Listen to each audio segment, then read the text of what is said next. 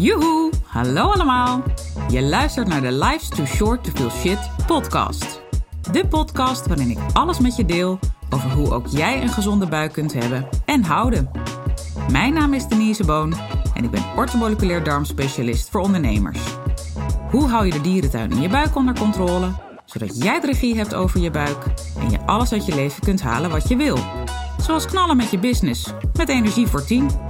Ik neem je mee op reis, want let's face it, life's too short to feel shit.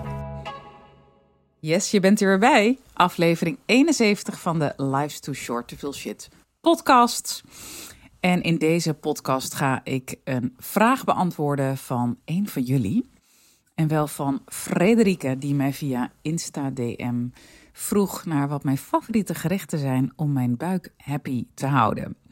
Dat was letterlijk haar omschrijving, je buik happy te houden. En dat vond ik wel een hele mooie. Want uh, dat zette mij aan het denken dat ik toch eigenlijk al hele lange tijd die buik behoorlijk stabiel heb. En dat was natuurlijk vroeger heel anders. Hè? Als je mijn verhaal hebt gelezen en beluisterd in een eerdere podcastaflevering. Ergens in het begin, ik dacht nummer 13 uit mijn hoofd. Um, dan weet je dat ik echt kom van een hele andere plek. Constant opgeblazen buik. Haat-liefdeverhouding met de wc. Het knalt eruit. Of ik blijf er dagenlang mee rondlopen met mijn shit. Um, nou ja, ik zal je de verdere details besparen. Maar ik had bijna alle klachten die ik nu dagelijks hoor van mijn klanten. Had ik last van. Dat was toen natuurlijk quite dreadful en uitzichtloos. Misschien herken je dat. Inmiddels ben ik er heel dankbaar voor dat ik die ervaring heb. En dat klinkt heel raar, want uh, het was natuurlijk niet leuk. Maar ik ben er nu wel blij mee, want ik weet dus letterlijk hoe het voelt om de hele met je shit rond te lopen. Om die opgeblazen buik met een eigen leven te ervaren. Hoe ongemakkelijk dat ook is in sociale uh, situaties. En vooral, ik kan me dat nog zo goed herinneren, dat ik ochtends vroeg al, ik dacht zelfs om een uur of tien als ik me niet vergis, al dacht, oh, die knoop moet los van mijn buik. Of van mijn, uh, van mijn broek bedoel ik. Die buik moet ruimte krijgen. Maar toen zat ik op mijn werk. Toen had ik nog een baan in loondienst. Ja, en dan ga je dat natuurlijk niet doen. Dus wat doe je dan? Je houdt je buik in. En dat heb ik echt jaren gedaan. En daar was ik me er niet bewust van. Misschien ook even een mooie om bij jezelf te checken. Dat ik constant die buik maar aan het inhouden was. Vanuit nood natuurlijk. En ik had ook geen idee waar die buik vandaan kwam. In ieder geval die opgeblazen buik. Laat staan wat ik eraan kon doen. Daarvoor moet je natuurlijk ook eerst weten waar het vandaan komt. Um, en geloof me, ik was echt op zoek, maar ik kon het gewoon niet vinden. Ik kwam ook niet verder bij mijn huisarts, die mij heel vaak heeft gezien. Nou, inmiddels kom ik zelden bij de huisarts. Het is dat ik weet hoe ze heet. Ik ben twee keer bij haar geweest sinds we hier nu wonen. We wonen hier nu drie jaar in Beverly Baren. Eén keer had ik een puntje van mijn uh, pink afgesneden, per ongeluk. Toen ik een komkommer te lijf ging. Nou, toen was ik heel blij. Was op mijn verjaardag trouwens. Was ik heel blij dat ik, uh, dat ik haar terecht kan. Ik ben sowieso heel blij hoor met huisartsen. En ik heb ook een hele leuke, Frederik heet ze. Geweldig mens. Uh, ontzettend lief en empathisch ook. Echt heerlijk. Ook heel nieuwsgierig naar wat ik doe. Nou, helemaal fijn. En de tweede keer, waar was dat nou voor? Ik kan me niet eens herinneren. Ook zoiets. Iets met, uh, nou ik had me niet gesneden, maar nou ja een snijwondachtige ervaring. Dat ik toch even dacht, nou, ik moet nu toch wel echt even naar mijn huisarts. Um, maar daar ben ik heel blij mee, want hiervoor had ik echt een tierrittenkaart bij mijn huisarts. Dus, uh, en heb ik het over inmiddels dus jaren geleden. Want dat is het hele punt waar ik naartoe wil. Ik weet dus nu al jarenlang met mijn eigen manier die bij mij past, mijn buik dus heel erg in balans te houden. En daarover had ik ook van de week een heel leuk Insta-DM gesprek met een andere volger, of een andere met een volger van mij met Maria. Maria, als je nu luistert, ik haal even ons gesprek aan, maar ik noem verder geen andere gegevens van je. Dus don't worry, privacy staat bij mij hoog in het vaandel. Maar ik gebruik altijd wel de echte voornaam, want dan weet je ook hoe of wat. Hè? Ik bedoel, dit zijn allemaal echte gesprekken die ik heb. In dit geval digitaal. En zij vroeg mij ook naar hè, wat ik nou zelf aan supplementen neem. En dat werd een heel interessant, althans ik vond een heel interessant Insta-DM-gesprek. En daarin liet ik haar ook zien dat ik, uh, ja, hoe zeg je dat? Mijn eigen draai geef aan wat ik uit de boekjes heb geleerd. En dat is ook waarom ik er altijd zo op hamer. En daar kom ik weer. Misschien word je gek van me, maar dat is dan weer jammer. Kijk naar wat bij jou past. We doen niet aan one size fits all. Allemaal leuk wat de boekjes allemaal zeggen. Jij hebt te leven met jouw lichaam. Better make it fun and worth it. En doe dat dus ook op een manier die bij jou past. Vanuit dat gesprek, dat zette me ook een beetje aan denken. En uh, toen zag ik deze vraag van Frederike. Toen dacht ik, nou, hoe mooi om dit samen te combineren. Want uh, het, allebei die gesprekken, of eigenlijk, hè, het was één gesprek en de ander was een berichtje via Insta DM. Um, dat deed me dus heel erg beseffen van, oh ja, ik weet dit eigenlijk al jarenlang voor mezelf heel erg goed uh, te balanceren. Misschien is dat wel een goed woord. En hoe doe ik dat nou? Nou, daar heb je misschien ook al vaker over gehoord. Hè? Mijn credo is echt een gezonde basis met een ongezonde punt op de i. Dat is wat mij betreft ook het meest gezond. Als je altijd maar alleen maar groente en fruit en hè, goede eiwitten en vetten, et cetera, eet. Tuurlijk, super belangrijk. Maar je lijf heeft ook echt af en toe zo'n stressprikkel nodig. Geen grap, houd de boog echt gespannen. Maar je moet niet doorslaan, hè? dus dat het een ongezonde i met een gezonde punt op de i wordt. Uh, het moet wel echt andersom zijn, zodat je uh, lichaam daar ook heel goed mee kan dealen. Want als je doorslaat de andere kant op, ja, dan ga je ook echt aan je reserves tornen. En uh, dan is er weinig nodig, zeker als we even wat stress hebben of wat live events, om echt helemaal uit het lood te gaan. En dat wil je juist zo goed als het kan voorkomen. Dus wat zijn nou mijn favoriete gerechten om mijn buik happy te houden? Um, ik heb er meerdere, uiteraard. Uh, en het is zeker geen onuitputtelijke lijst. Maar ik dacht, ik deel er, wat is het? Drie, vijf met je. Ik wilde zeggen zes, maar het zijn er vijf. Um, de allereerste, dat zijn pompoenparten met kruiden kaaskorst. Nou, daar ben ik dus echt zo'n zakker voor. Sowieso, pompoen heeft echt hele mooie complexe vezels. Uh, die heel goed zijn als voeding voor je darmbacteriën, goede darmbacteriën. Want er is ook best wel wat verwarring over prebiotica en probiotica. En uh, daar had ik trouwens ook in mijn gesprek met Maria over. En dat is ook soms wat verwarrend. Nou, wat zijn nou prebiotica en wat zijn nou probiotica? Prebiotica zijn vezels die als voeding dienen voor de probiotica, namelijk de darmbacteriën, de goede darmbacteriën, die je lijf zo hard nodig heeft voor het in stand houden van een sterk immuunsysteem. Dat weet je inmiddels ook, dat zo'n 70% van je immuunsysteem, je immuniteit, vanuit je darmen komt. Nou, en een groot deel daarvan is uh, te wijten, in dit geval positief te wijten, aan de darmbacteriën. Heel nauw samenspel met andere mechanismen in die darm, maar we houden het even simpel hè, in het kader van een stukje focus. Um, dus hou die uh, darmbacteriën daarin centraal. Dus die pompoenparten die helpen heel erg als prebiotica, die vezels, als voeding voor de probiotische bacteriën, namelijk de goede darmbacteriën in jouw darmen. Dus je bent sowieso goed bezig als jij uh, voedingsmiddelen, groenten zoals pompoen eet. Ook vergeten groenten, denk aan pastinaak. Um, schorseneren, asperges, ook hele mooie complexe vezels. De een zit weer anders hè, in elkaar dan de ander qua structuur. Dat is ook alleen maar goed. Daarin ook afwisselen is het allerbeste. Hè? Houdt ook de bogen beste gespannen. Um, er zit trouwens ook, stel voor je neemt prebiotica als voedingssupplement, heel veel kwaliteitsverschil. Dat geldt trouwens voor alle voedingssupplementen. En sta je ook niet blind op, oh, dit is een goed merk, dus het zal wel goed zijn. Want soms, en ik ga geen merken noemen nu hoor, want um, er zit echt gewoon verschil tussen de producten onderling. Maar ik zie wel eens ook hele goede merken waarvan ik me dan toch onaangenaam verrast ben. Ik denk, hey, bijvoorbeeld met een um, B-complex, dat daar de uh, synthetische vorm van B12 in zit, het echt een gerenommeerd merk is, wat ik dan niet begrijp. Nou, zo is het ook met uh, vezels en met prebiotica. Het zit wat complexer in elkaar heeft echt te maken met het type vezel en wat het doet hè, qua aanmaak van uh, ook vetzuren in je darmen, de, in, door, door de darmbacteriën. Je hebt bijvoorbeeld butyraat, hè, boterzuur. je hebt ook azijnzuur, propionzuur. Nou, dat is ook weer een uh, masterclass op zich, dus daar zal ik nu ook niet in verzanden. Uh, want we hebben het over de voedingsmiddelen waar ik mijn buik mee happy mee hou. Maar uh, dat geeft wel aan dat het type vezel dus belangrijk is voor welke zuren worden aangemaakt. En elk zuur heeft weer zijn eigen werking. Het ene zuur is wat meer verantwoordelijk voor energie, hè, letterlijk energie. Zo'n 10% van de energie uh, aanmaak komt vanuit de darmen, mind you. Ook best veel hè, als je erover nadenkt. En uh, de ander is weer, hè, staat weer meer in verhouding tot um, het verzadigings- en het hongerhormoon. Dus als je daar wat lager in zit, in dat andere zuur, dan uh, kan dat zorgen dat je een soort bodemloze put blijkt te zijn, wil ik zeggen.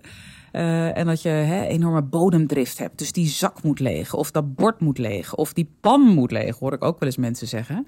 Terwijl je lichaam eigenlijk al voldoende heeft. Hè? Dus dat, dat verzadigingshormoon niet goed wordt aangemaakt. Nou, dat is dus een hele complexe puzzel. En het type vezel is daar dus op van invloed wat je neemt. Zowel in voeding als dus ook in prebiotica, wat je neemt in bijvoorbeeld capsule of in poedervorm. Dus daar zit enorm kwaliteitsverschil.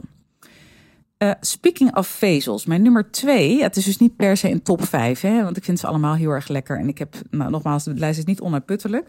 Maar de tweede die ik met je wil delen is uiensoep. I am such a sucker for onion soup. Niet te doen. En het liefst dat je hem echt lekker op zondag maakt, hè, tijd neemt. Het liefst ook echt zelf die uien snijden. Oké, je kan hem ook in een keukenmachine doen, maar maak ze niet klein. Maak er wel, hoe noem je dat, schijfjes of ja, ik, kom, ik zit nu even in het Engels te denken. Ik weet ook niet waarom, maar slices van. Uh, en niet dat ze heel erg klein zijn, want dat vind ik echt dat dat een hele andere smaakbeleving geeft aan de uiensoep. Dit luistert nogal nauw zoals je hoort. en ja, het gevaar is natuurlijk als je het allemaal zelf gaat snijden. A, het is gewoon irritant werk. En B, je gaat er op een gegeven moment enorm van janken. Prikogen, niet handig. Maar uh, toch wel vind ik het lekkerst en ook uiteindelijk wel het leukst om te doen. Dan geniet je nog meer van die prestatie. Anyway, die uien, als je die dus even lekker met een klontje boter, klein beetje olijfolie, uh, heel langzaam gaart, of heel langzaam, je kan hem best wel op medium vuur doen, maar dat ze dus wel echt gaan bruin worden, dat ze gaan karamelliseren. Dat is echt waar de magic zit in een goede uiensoep, vind ik. En dan past de bouillon erbij welke bouillon je ook voor kiest. Hè. Je kan voor runderbouillon gaan, lekker met je collageen er extra doorheen, goed voor de eiwitten. Er komt trouwens binnenkort ook een aflevering over collageen aan, naar aanleiding van een vraag van een andere luisteraar, Clarissa. Dus als je daar meer over wil weten, hou me in de gaten met de podcast. Maar dat doe je waarschijnlijk al, want ik zie dat ik veel trouwe luisteraars heb. Ehm, je kan natuurlijk ook groentebouillon erbij doen, hè, kippenbouillon. Je kan alles doen wat je wil. Dus maak het daarin ook weer zo passend als het bij jou hè, goed voelt. Maar het lekkers vind ik bij zo'n uiensoep is dan toch zo'n crouton. Die kun je trouwens ook glutenvrij doen.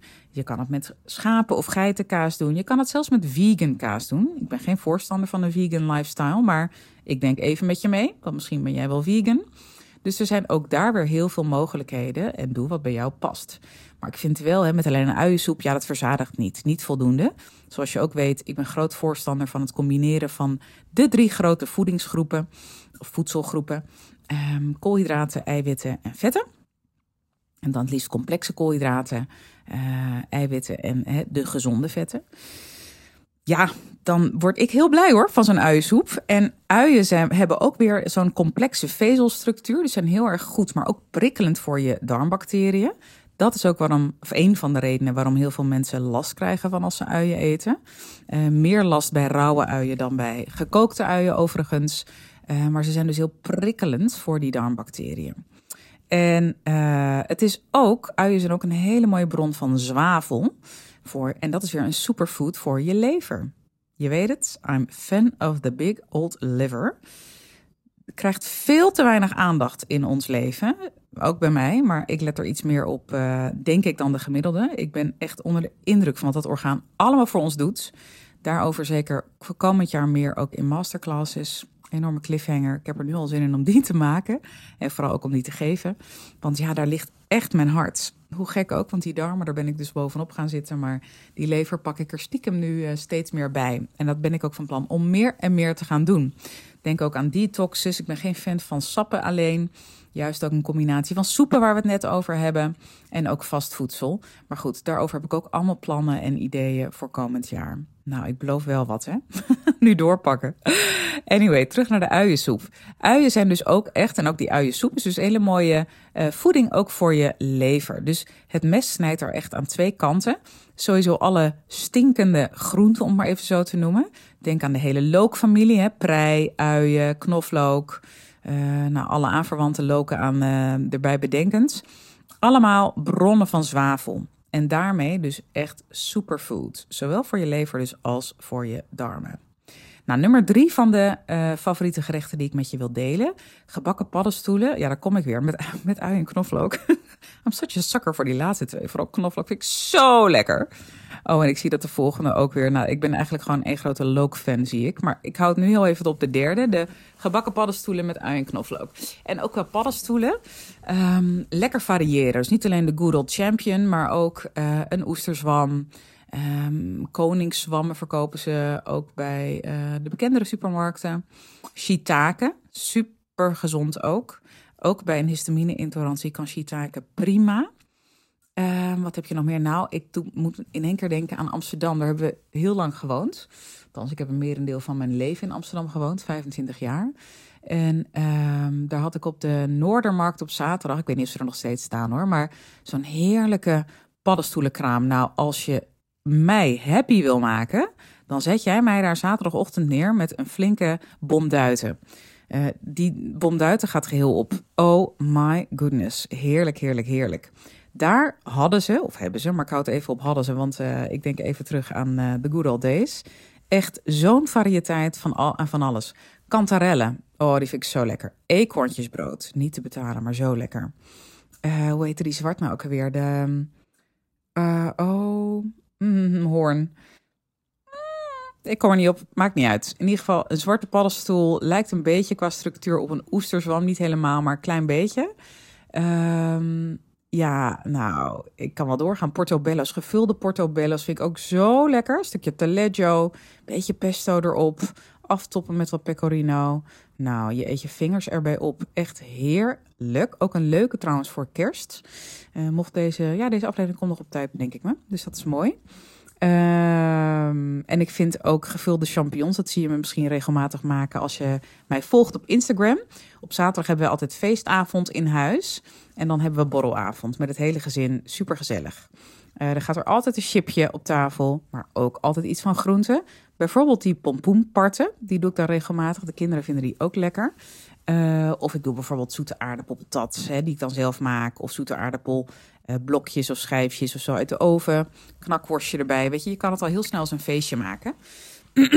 en um, wat wil ik nou nou zeggen? Oh ja, ja, en dan doe ik ook nog regelmatig gevulde champignons. Dat is echt iets waar ik uh, met een tikje wee moet aan terugdenken aan vroeger. Wij hadden vaak met kerst bijvoorbeeld dat we uh, gevulde champignons, dat was dan met boursin. En dan met kaas eroverheen. Dat maakte mijn moeder dan in. Uh, daar deed ze dat heel feestelijk in van die schelpen. Van die. Uh, ja, dat zijn kokieën schelpen. En dan uit de oven. Nou, ik at dan echt gewoon mijn vingers er bijna bij op. Ik vond het zo lekker.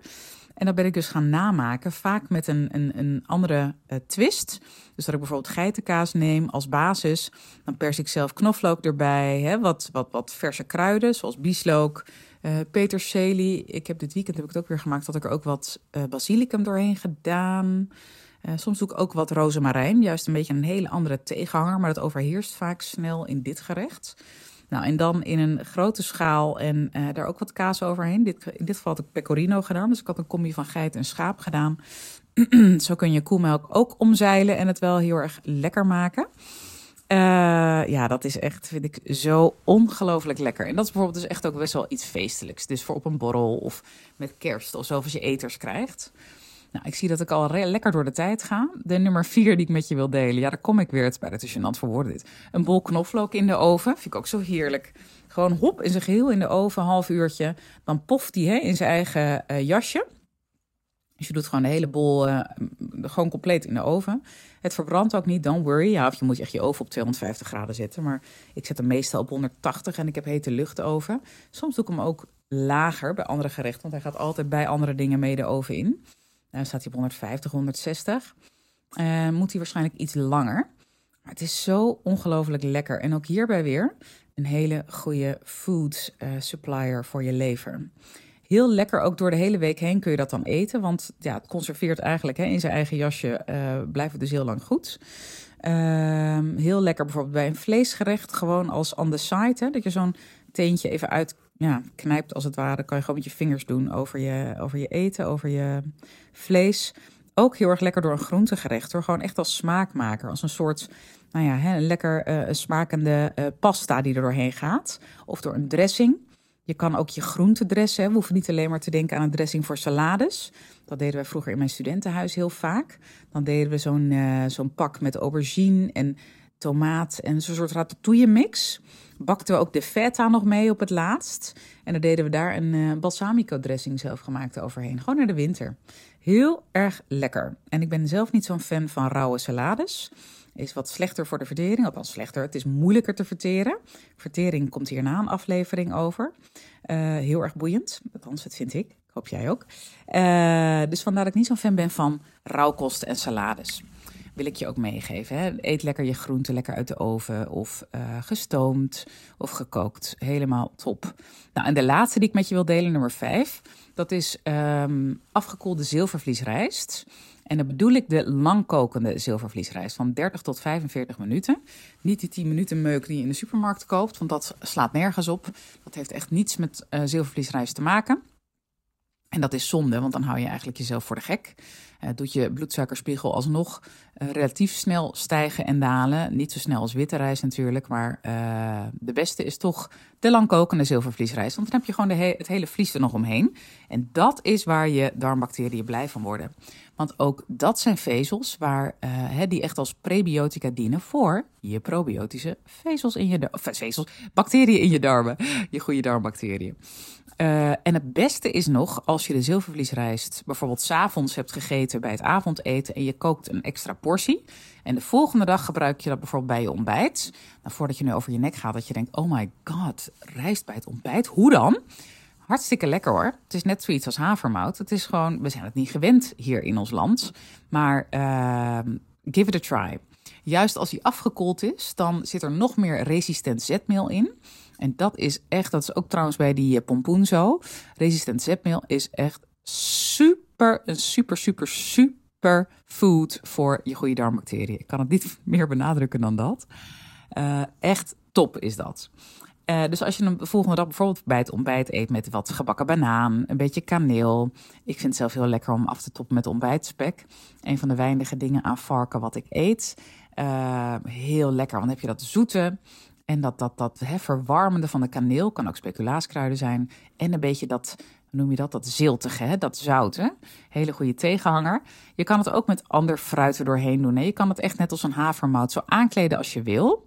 Je kan het ook de volgende dag als basis voor je lunch gebruiken. Of met de rest van de leftover van de avond ervoor. Of je doet er wat verse gebakken groenten bij. En bijvoorbeeld wat falafel. Ik had vandaag even wat falafelballetjes bij de lunch. Heerlijk. Uh, geen rijst overigens. Uh, nou, het was echt ook weer, ik vind dat ook een enorm feest. Dus maak het zo leuk en lekker als je wil. En ook daarbij kun je het ook weer dressen met, ik maak regelmatig een Aziatisch sausje. Uh, daar gebruik ik dan tamari voor, glutenvrije sojasaus als basis. Nou, heb je een histamine-intolerantie, is dat niet zo handig. Dan kan je bijvoorbeeld eerder coconut aminos nemen. Ik weet niet of je dat kent. Maar dat is een, um, het is niet per se ingedikt kokossap, maar het is zeg maar, ja, gemaakt van kokosbloesemsuiker. Uh, het smaakt een beetje als sojasaus. Het is iets zoeter, maar wel heel smakelijk, vind ik. En kan ook prima qua histamine. Dus dan heb je toch een lekkere uh, alternatief. En dat kan dus ook prima, hè? dan geef je het gewoon iets meer een Aziatische twist, je zilvervliesrijst. Uh, super lekker. En dus ook weer als prebiotica heel goed voor je buik. Want daar gaat het in deze aflevering over.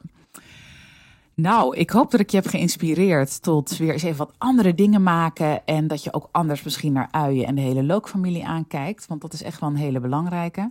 Dat is ook een van de redenen waarom ik geen fan ben van het FODMAP-dieet. Um, ik snap heel goed dat mensen het doen als diagnostisch middel, om het zo te zeggen. Aan de andere kant, het duurt best lang voordat je erachter bent. Het is niet eenduidig, want ik hoor toch regelmatig mensen die zeggen: Ja, ik kwam er helemaal niet uit en ik weet nog steeds niet waar ik nou wel en niet op reageer. Ik lijk wel op alles te reageren. Of dat ze zeggen, nou, ik weet wel heel duidelijk waar ik op reageer, maar ja, de rest van mijn leven dat niet meer eten. Hartstikke saai. En waarom blijf ik dan nog steeds af en toe klachten houden en speelt het toch weer op? Want ik doe het dan nog allemaal zo netjes binnen de lijnen van het dieet. Um, ik ben meer fan van de onderliggende oorzaken in kaart brengen. En dat is ook waarom ik altijd met die labonderzoeken werk. Maar goed, ik snap wel, dat is niet voor iedereen, I know. Maar FODMAP dieet voor altijd volgen, ben ik geen voorstander van. Je lichaam mist ook essentiële stoffen zoals zwavel. Hè? Je lever wordt daar niet blij van. Um, en je darmen uiteindelijk ook niet, want die vezels zijn niet voor niets voeding voor je goede darmbacteriën. Nou ja, je snapt hem denk ik wel. Dus ik hoop je hiermee wat meer te inspireren. En uh, nee, ik wil alweer wat meer vertellen over uien en het effect op je darmen. Maar nu moet ik stoppen. Ik ga me nu uh, inhouden en ik ga lekker de volgende aflevering opnemen. Wil je hier meer over weten? Let me know. Altijd fijn als je je feedback met me deelt. En uh, tot de volgende keer. Bye bye. Toppers, bedankt voor het luisteren. Leuk dat je er weer was. Smaakt dit naar meer? Abonneer je dan even op mijn podcast. Zo zorg je ervoor dat je geen enkele updates mist en dat jij volledig up-to-date bent over hoe jij je buik gezond houdt with fun and ease. En als mijn afleveringen waardevol voor je zijn, laat hem dan even weten. Vind ik leuk. Je maakt me het meest blij met een korte review via iTunes of Spotify. Alleen het aantal sterren aangeven dat jij de podcast waard vindt is voldoende.